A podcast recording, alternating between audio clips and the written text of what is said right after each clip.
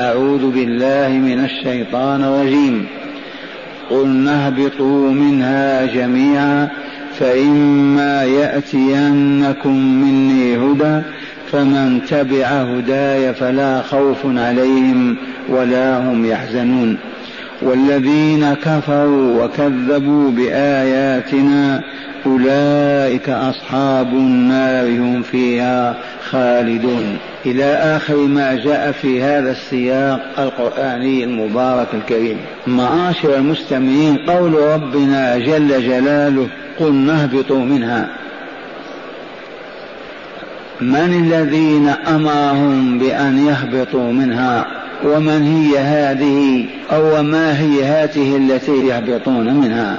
أما الهابطون فهم آدم عليه السلام وحواء والعدو إبليس عليه لعائن الله. والضمير في منها عائد إلى الجنة دار السلام.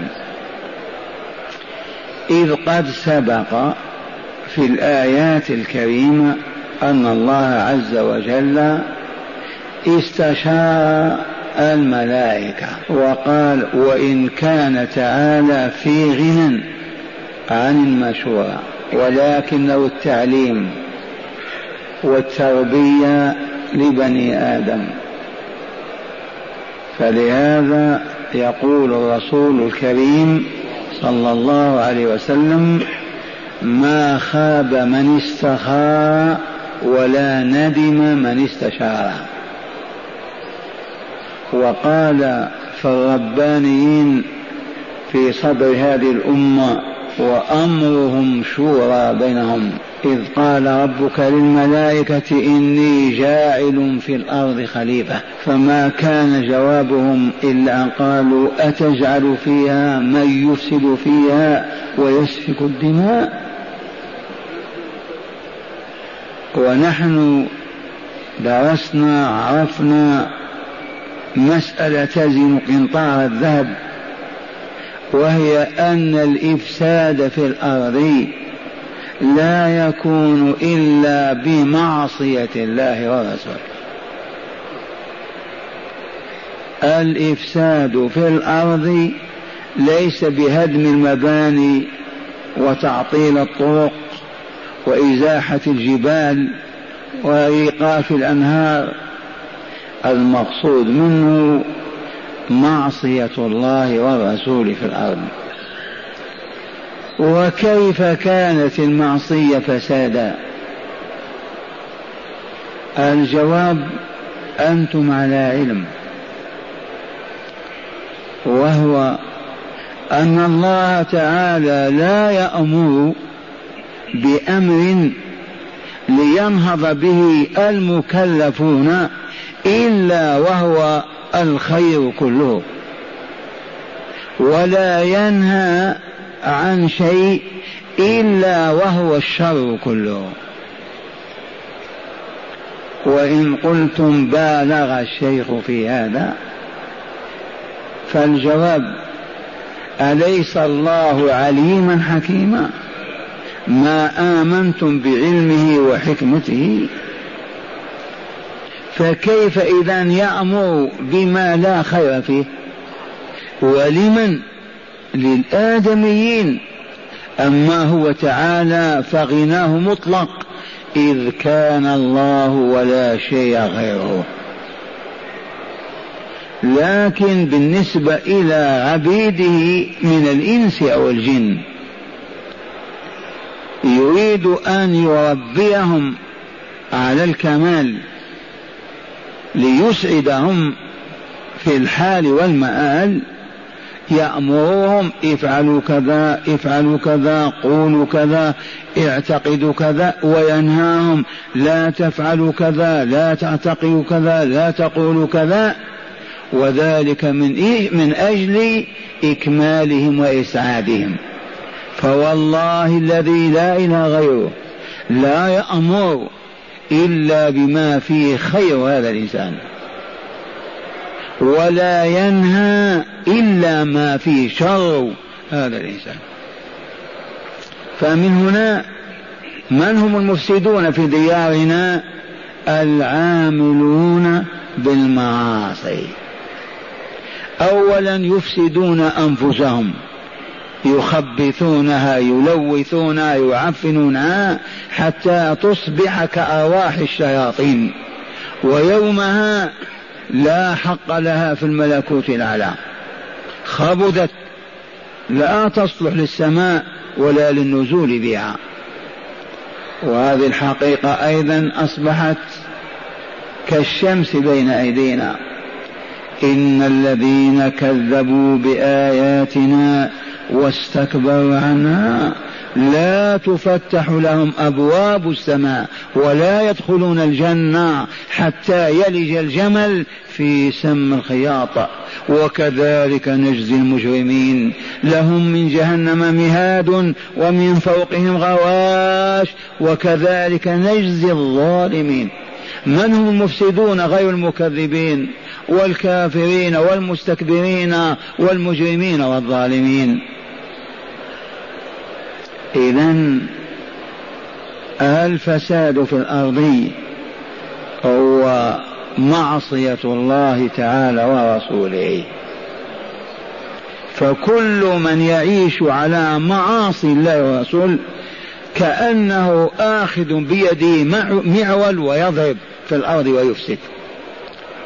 إذ لا ينتشر الخنا والكذب والسرقة والخداع والنفاق وسوء الأخلاق وهبوط الآداب إلا من جراء المخالفة المعاصي. إذا قلنا اهبطوا منها جميعا. عرفنا من هم الذين هبطوا؟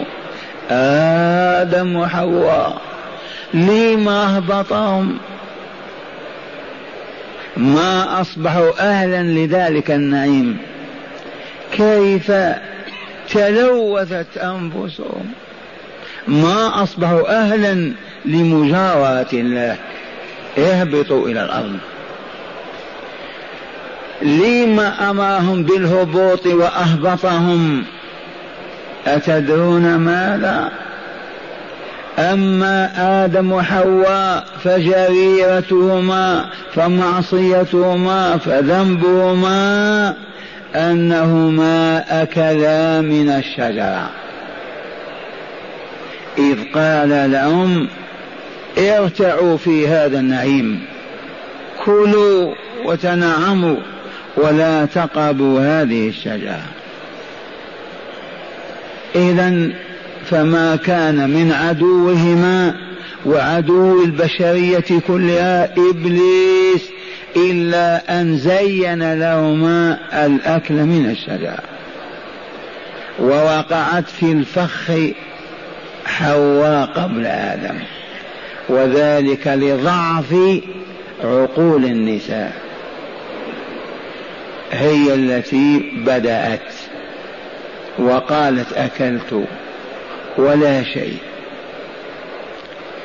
إذا يا معاشر المؤمنين والمؤمنات هنا موقف يجب أن لا ينسى.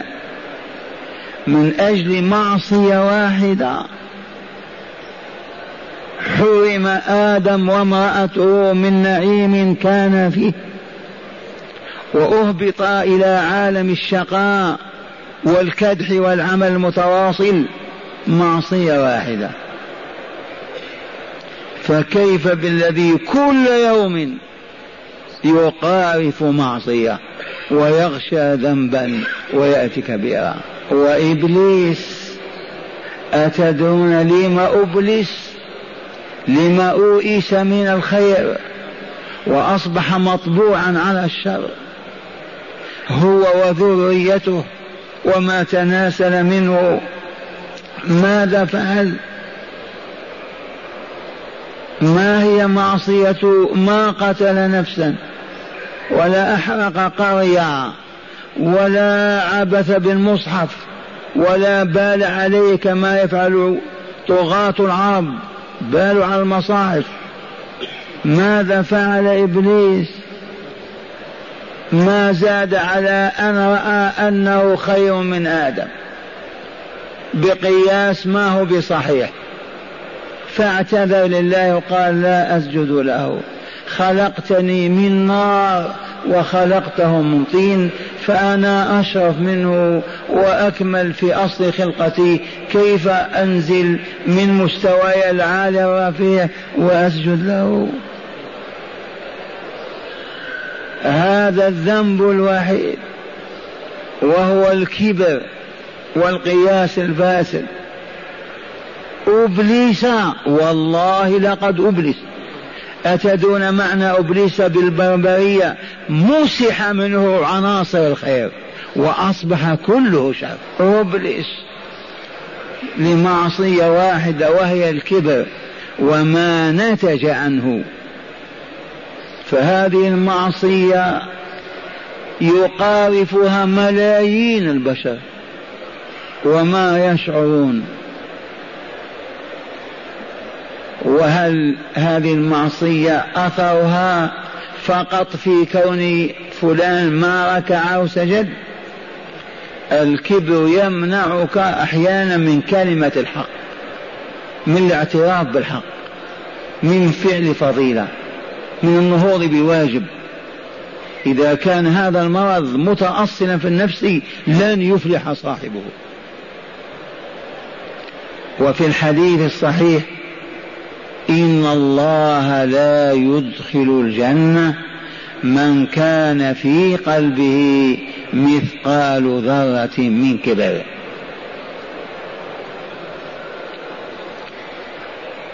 معاشر الأبناء والإخوان والمؤمنات هل تقاومون هذا الخلق؟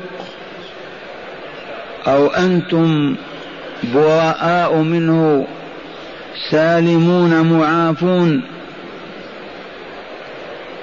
فمن شعر بهذا الداء أو المرض فليطرح بين يدي الله ويشكو إليه علته وسقمه ويطلب منه الشفاء. ومن أمثلة مقاومة الكبر أن الحسن بن علي ابن الدوحة النبوية. ابن الزهراء جده رسول الله صلى الله عليه وسلم. وهو يمشي في موكب على فرسه فمر ببعض الفقراء في ظل شجرة أو جدار. في تلك الأيام في غير ظل الشجرة والجدار وهم يأكلون أرغيف من الخبز فسلم عليهم فقالوا يا ابن فاطمة ألا تنزل تأكل معنا؟ فوالله لقد أوقف فرسه ونزل وجلس على الأرض مع الفقراء ويأكل الخبز معهم. هل عرفتم هذه؟ ومن مظاهر هذا المرض وأنتم تشاهدونه في الذين يجرون ثيابهم في الأرض. وقد لفت النظر إلى هذا أبو القاسم صلى الله عليه وسلم. وحذر وأنذر. وقال ما زاد على الكعبين فهو في النار. أفصح قال من جر ثوبه خيلاء أي كبر فهو كذا وكذا. أتدرون التواضع المنافي للكبر؟ عمر رضي الله عنه. وهو خليفة المؤمنين يذهب إلى السوق يشتري قطعة اللحم ما فيه موازين ممكن الفخذ ويحمله في ثوبه إلى بيته. تستطيعون أن تفعلوا هذا؟ أبو بكر الصديق رضي الله عنه لما ولي الخلافة وقبلها وهو الوزير الأول ولو وزن إيمان من في الأرض بإيمانه لرجح إيمان أبي بكر. لما ولي الخلافة بعد أن فقدوا رسول الله صلى الله عليه وسلم قالت جارية من الحي الذي كان يسكن فيه أحياء المدينة وأحواشها قالت آه من يحلب الآن لنا معزنا فسمع قال أنا أحلب لكم. لا يمنعني أبدا أن وليت الخلافة أن لا أحلب. وبقي يحلب لآل الحي كما كان. إذا عرفتم هذه العلة؟ قاوموها بمجاهدة النفس. امشي حافيا. أدبها. اجلس مع الفقراء والمساكين؟ كل الخبز بدون مرق وهكذا تروض حتى تذل لله وتخضع. وتجد لذاذة في أن تعفر وجهك في التراب. وأنت تقول سبحان ربي الأعلى. إذا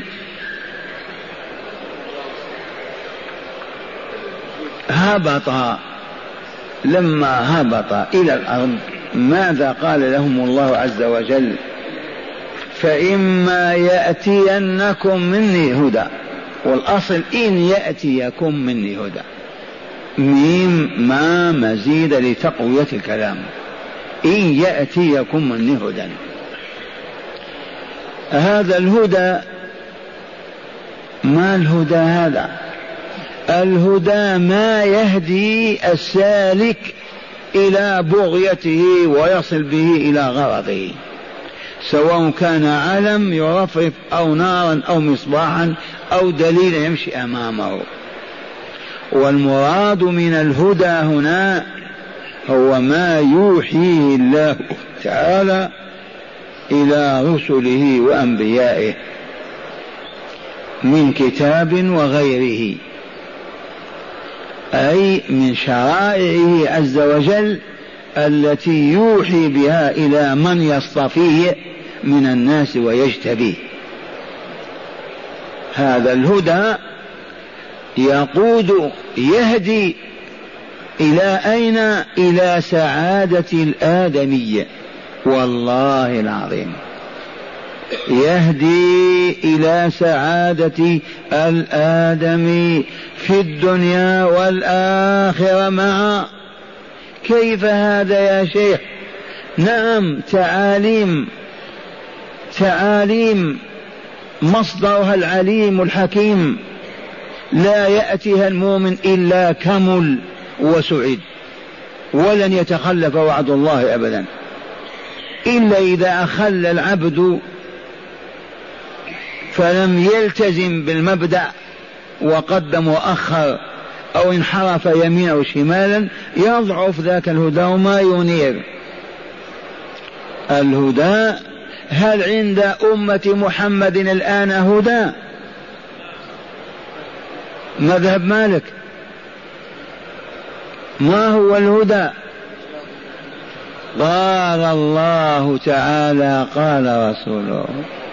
القرآن والسنة. الكتاب الكريم والسنة الصحيحة الشريفة المطهرة لم ما نكتفي بالقرآن؟ القرآن فيه إجمال إيجاز لو يشرح ويفصل لأصبح الثلاثين مجلد والخمسين مجلد بل والمئة. كيف تحمله البشرية؟ ولهذا يحمله أحدكم الآن في جيبه. أليس كذلك؟ فلا بد من رسول الله صلى الله عليه وسلم وجوبا. يشرح يبين يعلم يفسر. وإلا ما تستطيع البشرية أن تهتدي إلى الكمال من القرآن بدون ما رسول لله يبلغها ويعلمها. فلهذا عرفنا واستقر في معرفتنا أن من ينفي السنة كافر خادع مضلل يريد إفساد هذه الأمة والقضاء على كمالها وسعادتها. والرسول قال ألا ألو وإني قد أوتيت القرآن ومثله معه فلهذا أقضية أحكام رسول الله صلى الله عليه وسلم كلها مستنبطة من القرآن. عرفها من عرفها وجهل من جهلها عرفتم الهدى هذا؟ فإما يأتينكم مني هدى. والخطاب لآدم وحواء ولذريتهما إلى يوم القيامة. فمن اتبع هداي ومشى وراء الأعلام التي تقود إلى دار السلام فأحل ما أحل الله وحرم ما حرم الله ونهض بما أوجب الله من عقيدة أو قول أو عمل لا يزال سائرا في أمن وسعادة حتى ينتهي إلى دار السلام. فلا خوف عليهم ولا هم يحزنون. كيف هذا؟ ما نعرف؟ نعرف. على سبيل المثال هذه الدولة وإن كان بعض الغافلين يتململون ونحن من باب إياك أعني واسمع يا جارة. نريد أن نلفت نظر العالم الغافل. هذه الدولة قامت بسم الله على يد عبد العزيز بن عبد الرحمن آل سعود. تميمي من بني تميم. تميم من بني تميم والله العظيم. وقد عرفتم منزلة بني تميم عند رسول الله صلى الله عليه وسلم. في حديث مر بكم أرادت عائشة أن تعتق مملوكا في كفارة فأرشدها إلى أسرى أو عبيد من بني تميم فإنهم من أولاد إسماعيل. قلنا اهبطوا منها جميعا فإما يأتينكم مني هدى فمن تبع هداي ومن صورة طه فمن اتبع هداي. اتبع فيه معنى التكلف والتتبع أتابع ما فيه تكلف بحسب الظروف. في هذا الوقت بالذات في بلاد العالم الإسلامي لا تتبع الهدى إلا بمعاناة. كيف تخالف أهل المجتمع؟ مرتك مغطية ونساءهم كاشفات.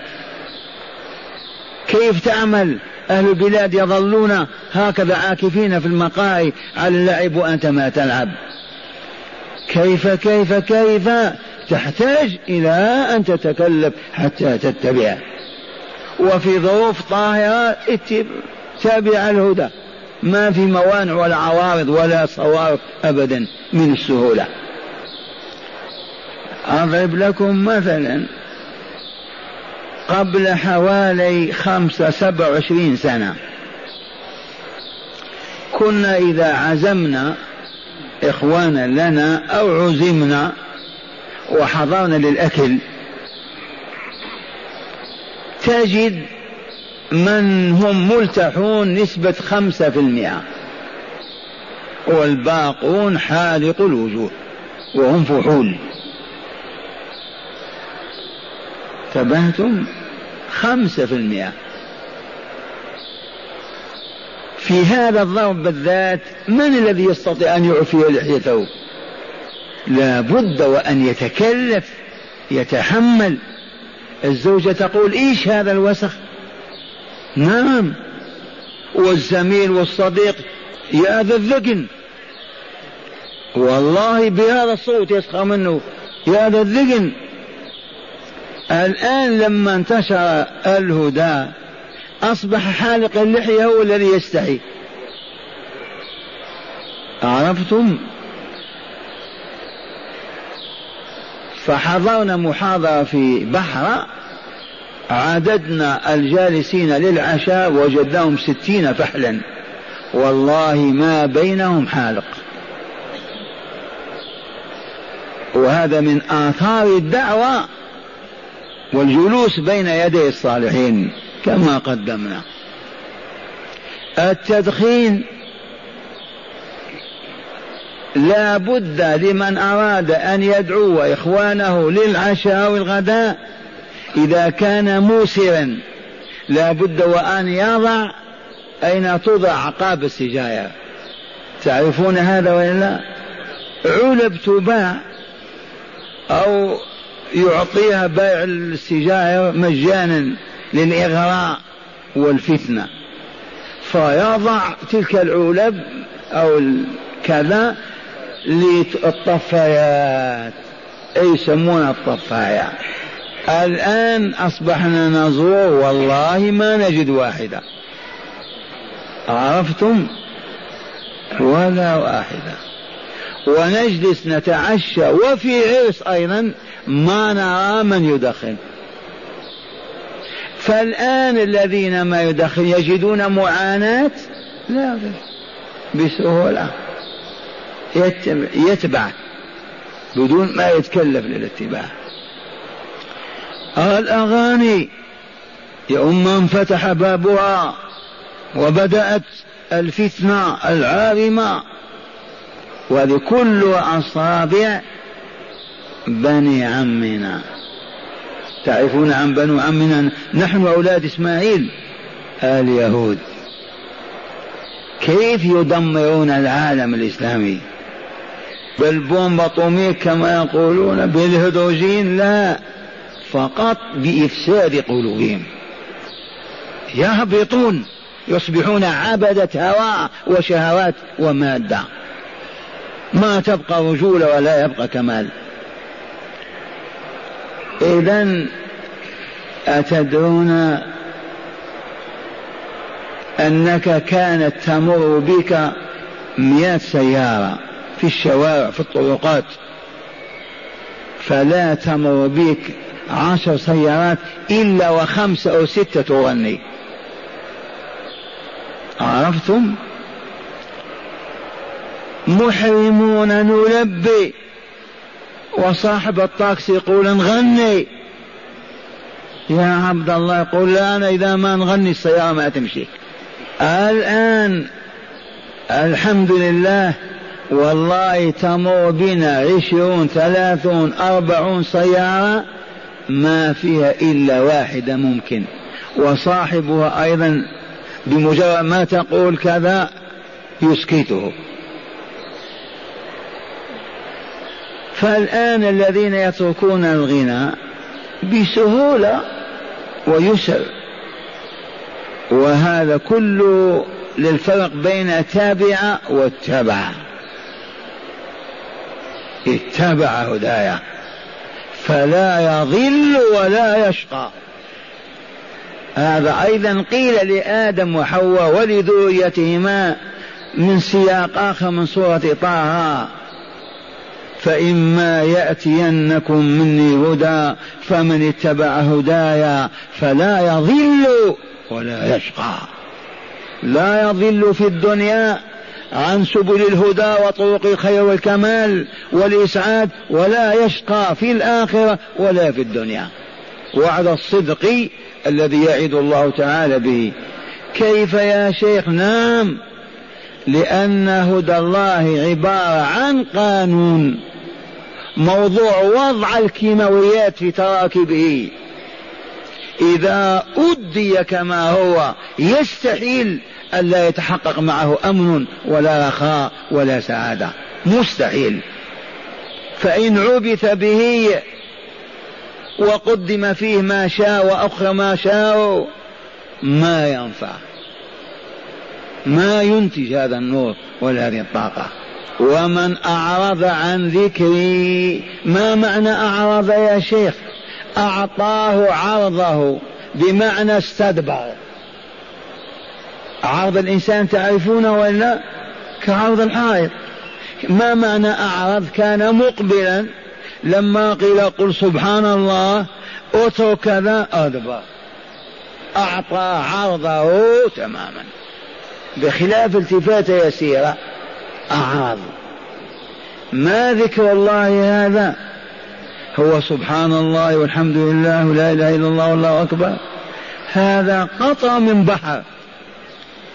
المقصود ذكر الله كتابه شرعه الذي وضع للإكمال والإسعاد في الأرض وفي السماء أو في الدنيا والأخرى. وصدق الله العظيم.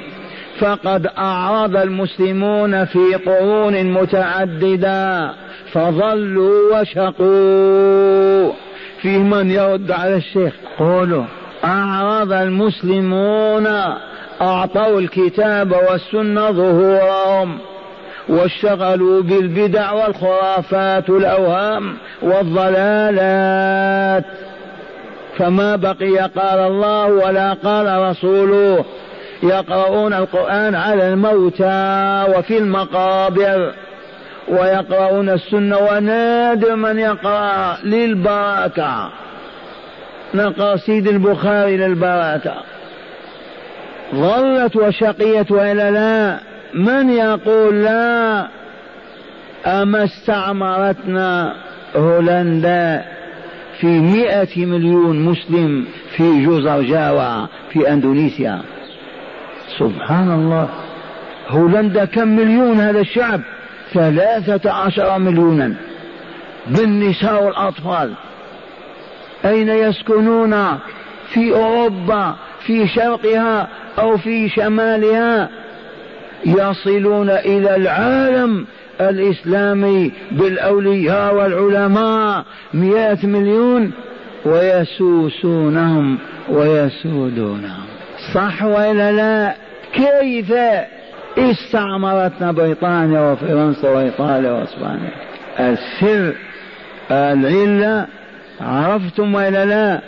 أعرضنا عن ذكر ربنا.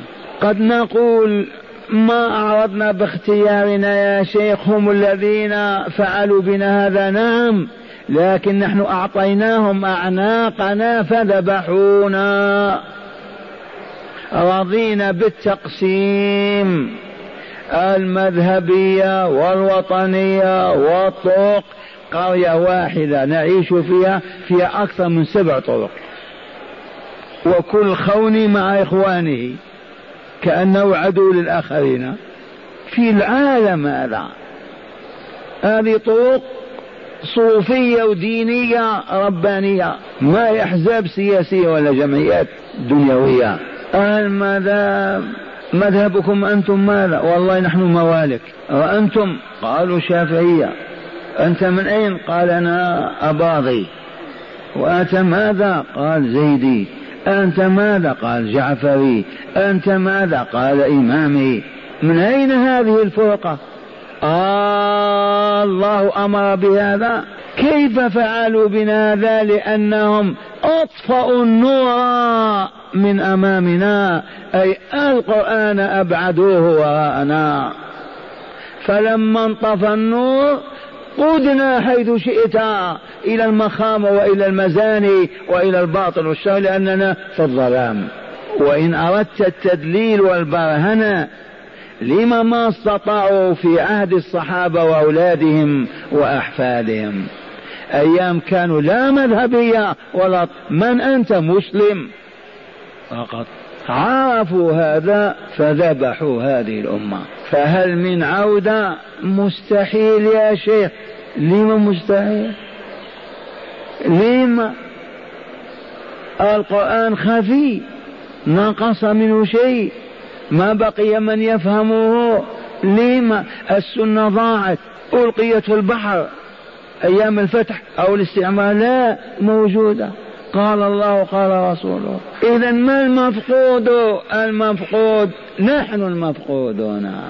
ما عرفنا الله ولا قرعنا بابه ونعود من حيث نبدأ.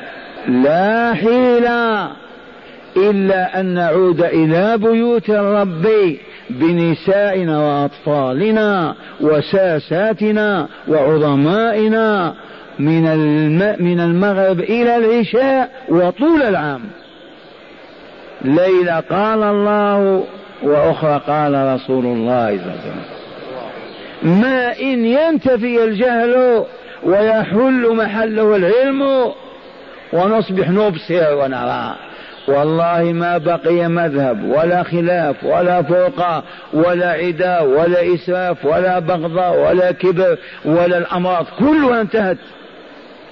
لأن هذا العلاج رباني. وننزل من القرآن ما هو شفاء ورحمة للمؤمنين. ونزلنا إليك الكتاب لتبين للناس ما نزل إليهم. فالرسول موجود والكتاب موجود. وإن تنازعتم في شيء فردوه إلى الله والرسول. لم ما نستطيع؟ هل هناك بالرشاش والسلاح ممنوع دخول المسجد؟ لا تجلسوا فيه ما هو موجود.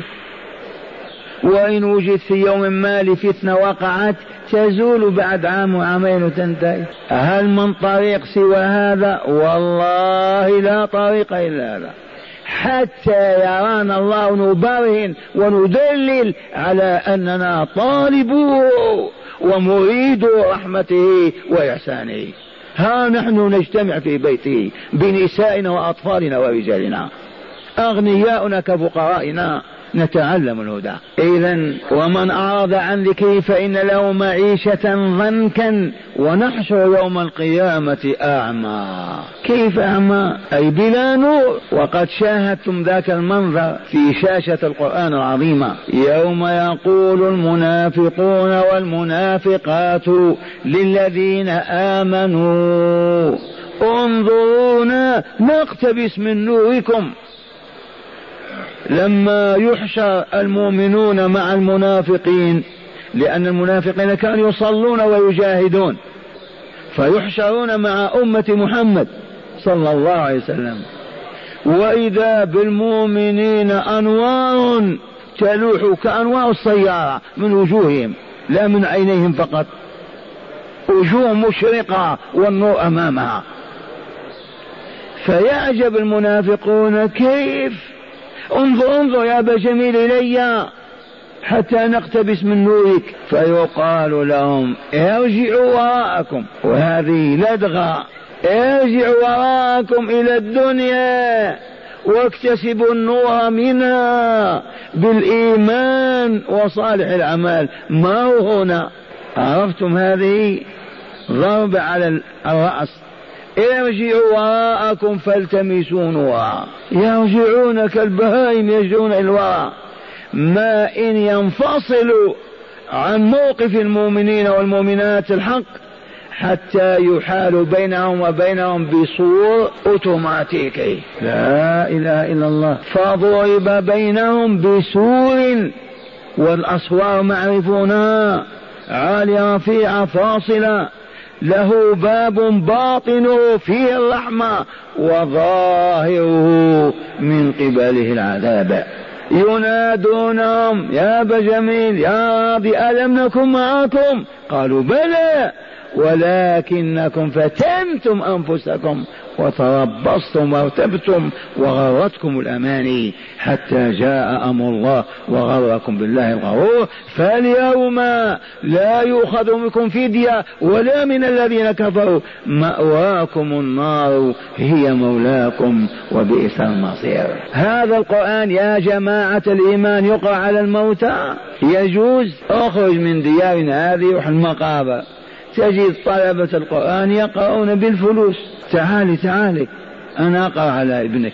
أيام كان بنها يفجر ويفجر ويزني وكذا مات لما مات أقرأ عليه القرآن حتى يدخل الجنة. قال رب لم حشرتني أعمى وقد كنت بصيرا. قال كذلك أتتك آياتنا فنسيتا وكذلك اليوم تنسى. وكذلك نجزي من أسرف. ولم يؤمن بآيات ربه ولعذاب الآخر أشد وأبقى. آمنا بالله. ونعود إلى الآية الكريمة. قلنا اهبطوا منها جميعا. عرفتم سبب الهبوط وإلا لا؟ آدم عصى من أكل الشجر وإبليس تكبر وأبى أن يسجد. فقط فإما يأتينكم مني هدى. قد يقول قائل فين نزلوا. نزلوا بالباراشوت. ما تعرفون من الطيار ينزل الشخص ولا لا؟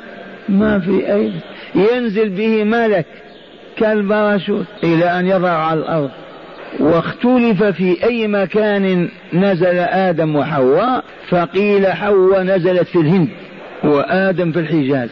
وهذا حكايات يعني. لكن كلمة عرف وعرفات هذه أكثر أهل التفسير يقولون هنا تعارف آدم وحواء. أي تم لقاؤهما بعد الفرقة إذ كل هبط في منطقة وتلاقيا هنا وتعارفا ما يعرف زوجته يعرفها. في غيرهما ما في. فسميت عرفة. ونزل القرآن بكلمة عرف ولا فإذا أفضتم من عرفات فاذكروا الله عند المشعر الحرام. والبيت بني في مكة قريبة من عرفة. لما لأن آدم أصاب في وحشة أصاب في ألم. كيف؟ أين كان وأين أصبح؟ كان في جوار الله في الملكوت الأعلى فأصبح في عالم في الأرض وحده. فبنت له الملائكة الكعبة حتى إذا احتاج إلى شيء من ربه يأتي إلى بيته. يقرع بابه. أطلب. ولهذا نقول لأرباب الحاجات إذا ما قضيت حاجتك اذهب إلى بيت ربك. والزم الباب أو الملتزم واسأل إن شاء الله تعطى. ذهبت ويدي كثيرة كذا شهر والحمد لله ما عدت إلا واليد في خير وعافية. أشجعكم. ذهبت الآلام. قال تعالى والذين كفروا وكذبوا بآياتنا والكفر معاشر المستمعين والمستمعات هو الجحود وأحيانا يكون جحود عناد. يعرف الله ولا يقول به.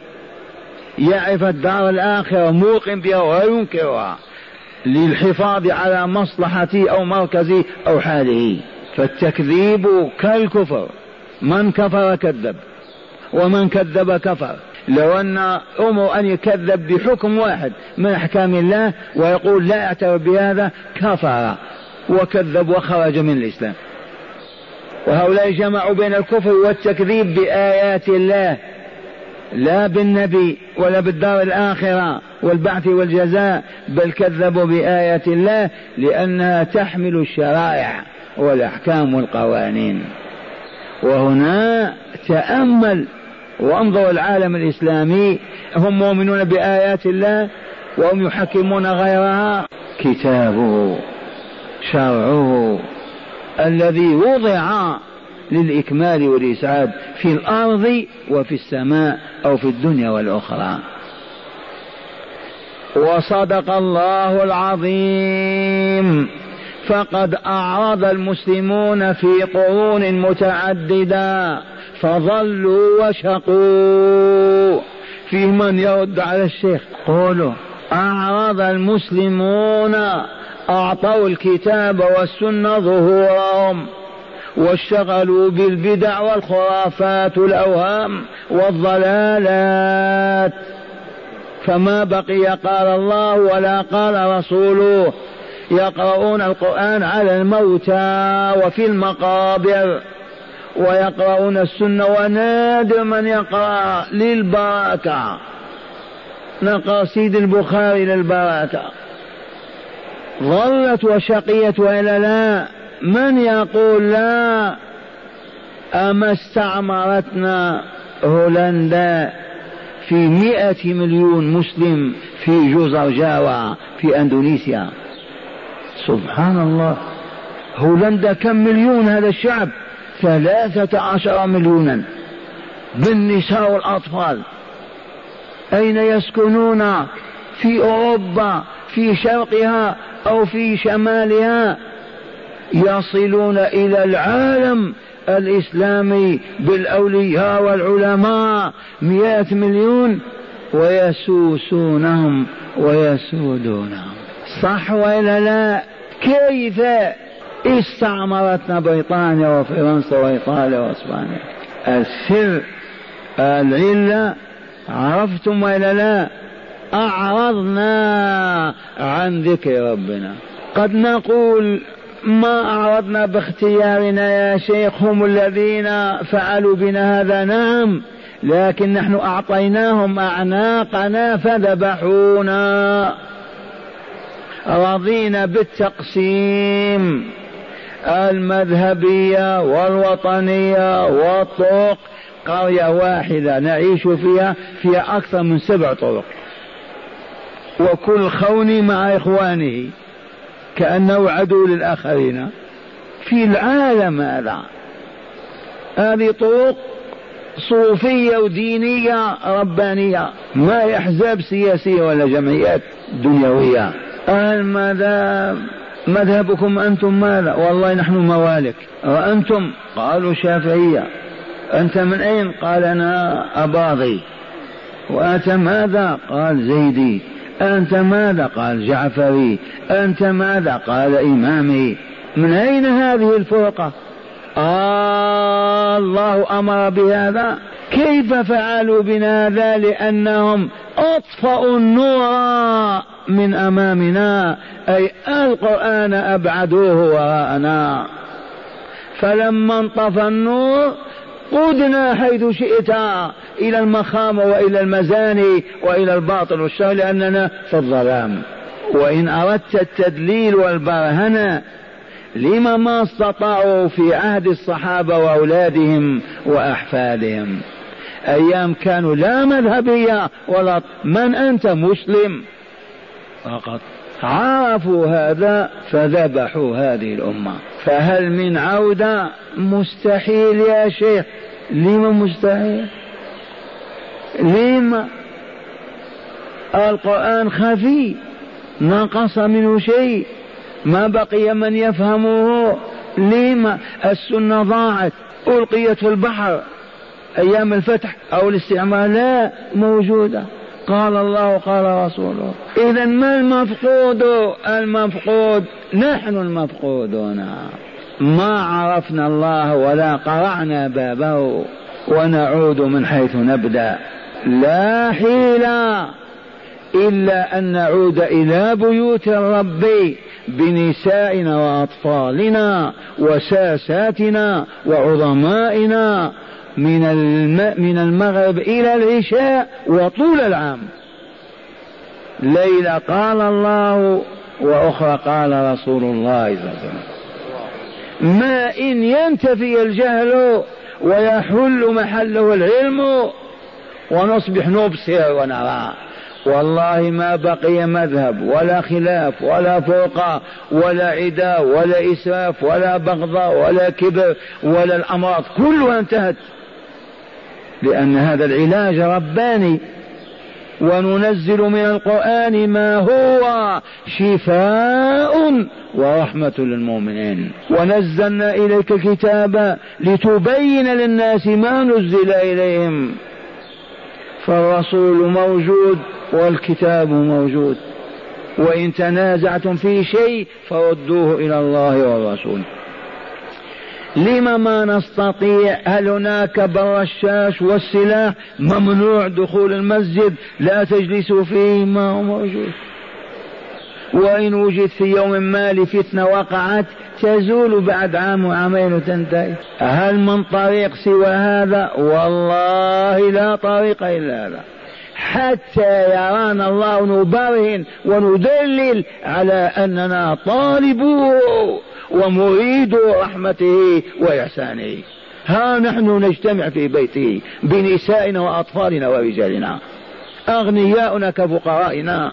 نتعلم الهدى. إذا ومن أعرض عن ذكري فإن له معيشة ضنكا ونحشر يوم القيامة أعمى. كيف أعمى؟ أي بلا نور. وقد شاهدتم ذاك المنظر في شاشة القرآن العظيمة. يوم يقول المنافقون والمنافقات للذين آمنوا انظرونا نقتبس من نوركم. لما يحشر المؤمنون مع المنافقين لأن المنافقين كانوا يصلون ويجاهدون فيحشرون مع أمة محمد صلى الله عليه وسلم. وإذا بالمؤمنين أنوار تلوح كأنوار السيارة من وجوههم لا من عينيهم فقط. وجوه مشرقة والنور أمامها. فيعجب المنافقون كيف انظر انظر يا أبا جميل إلي حتى نقتبس من نورك. فيقال لهم ارجعوا وراءكم. وهذه لدغة. ارجعوا وراءكم إلى الدنيا. واكتسبوا النور منها بالإيمان وصالح الأعمال. ما هو هنا؟ عرفتم هذه ضرب على الرأس. ارجعوا وراءكم فالتمسوا نورا يرجعون كالبهائم يرجعون الوراء. ما إن ينفصلوا عن موقف المؤمنين والمؤمنات الحق حتى يحال بينهم وبينهم بصور اوتوماتيكي لا إله إلا الله. فضرب بينهم بسور والاسوار معرفونها عالية رفيعة فاصلة له باب باطنه فيه الرحمة وظاهره من قبله العذاب. ينادونهم يا أبا جميل يا راضي ألم نكن معكم؟ قالوا بلى ولكنكم فتنتم أنفسكم. وتربصتم وارتبتم وغرتكم الأماني حتى جاء أمر الله وغركم بالله الغرور. فاليوم لا يؤخذ منكم فدية ولا من الذين كفروا. مأواكم النار هي مولاكم وبئس المصير. هذا القرآن يا جماعة الإيمان يقرأ على الموتى؟ يجوز؟ أخرج من ديارنا هذه روح المقابر. تجد طلبة القرآن يقرؤون بالفلوس. تعالي تعالي. أنا أقرأ على ابنك. أيام كان بنها يفجر ويفجر ويزني وكذا مات لما مات. أقرأ عليه القرآن حتى يدخل الجنة. قال رب لم حشرتني أعمى وقد كنت بصيرا؟ قال كذلك أتتك آياتنا فنسيتا وكذلك اليوم تنسى. وكذلك نجزي من أسرف. ولم يؤمن بآيات ربه ولعذاب الآخر أشد وأبقى. آمنا بالله. ونعود إلى الآية الكريمة. قلنا اهبطوا منها جميعا. عرفتم سبب الهبوط وإلا لا؟ آدم عصى من أكل الشجر وإبليس تكبر وأبى أن يسجد. فقط فإما يأتينكم مني هدى. قد يقول قائل فين نزلوا. نزلوا بالباراشوت. ما تعرفون من الطيار ينزل الشخص ولا لا؟ ما في أي ينزل به ملك كالباراشوت إلى أن يضع على الأرض. واختلف في أي مكان نزل آدم وحواء فقيل حواء نزلت في الهند وآدم في الحجاز. وهذا حكايات يعني. لكن كلمة عرف وعرفات هذه أكثر. أهل التفسير يقولون هنا تعارف آدم وحواء. أي تم لقاؤهما بعد الفرقة إذ كل هبط في منطقة وتلاقيا هنا وتعارفا ما يعرف زوجته يعرفها. في غيرهما ما في. فسميت عرفة ونزل القرآن بكلمة عرفة ولا فإذا أفضتم من عرفات فاذكروا الله عند المشعر الحرام. والبيت بني في مكة قريبة من عرفة. لما لأن آدم أصاب في وحشة أصاب في ألم. كيف؟ أين كان وأين أصبح؟ كان في جوار الله في الملكوت الأعلى فأصبح في عالم في الأرض وحده. فبنت له الملائكة الكعبة. حتى إذا احتاج إلى شيء من رب يأتي إلى بيته. يقرع بابه. أطلب. ولهذا نقول لأرباب الحاجات إذا ما قضيت حاجتك اذهب إلى بيت ربك. والزم الباب أو الملتزم واسأل إن شاء الله تعطى. ذهبت ويدي كثيرة كذا شهر والحمد لله ما عدت إلا واليد في خير وعافية. أشجعكم. ذهبت الآلام. قال تعالى والذين كفروا وكذبوا بآياتنا والكفر معاشر المستمعين والمستمعات هو الجحود وأحيانا يكون جحود عناد. يعرف الله ولا يقول به. يعرف الدار الآخرة موقن بها وينكرها للحفاظ على مصلحته أو مركزه أو حاله. فالتكذيب كالكفر. من كفر كذب ومن كذب كفر. لو أن أمر أن يكذب بحكم واحد من أحكام الله ويقول لا أعترف بهذا كفر وكذب وخرج من الإسلام. وهؤلاء جمعوا بين الكفر والتكذيب بآيات الله لا بالنبي ولا بالدار الآخرة والبعث والجزاء بل كذبوا بآيات الله لأنها تحمل الشرائع والأحكام والقوانين. وهنا تأمل وانظر العالم الإسلامي هم مؤمنون بآيات الله وهم يحكمون غيرها.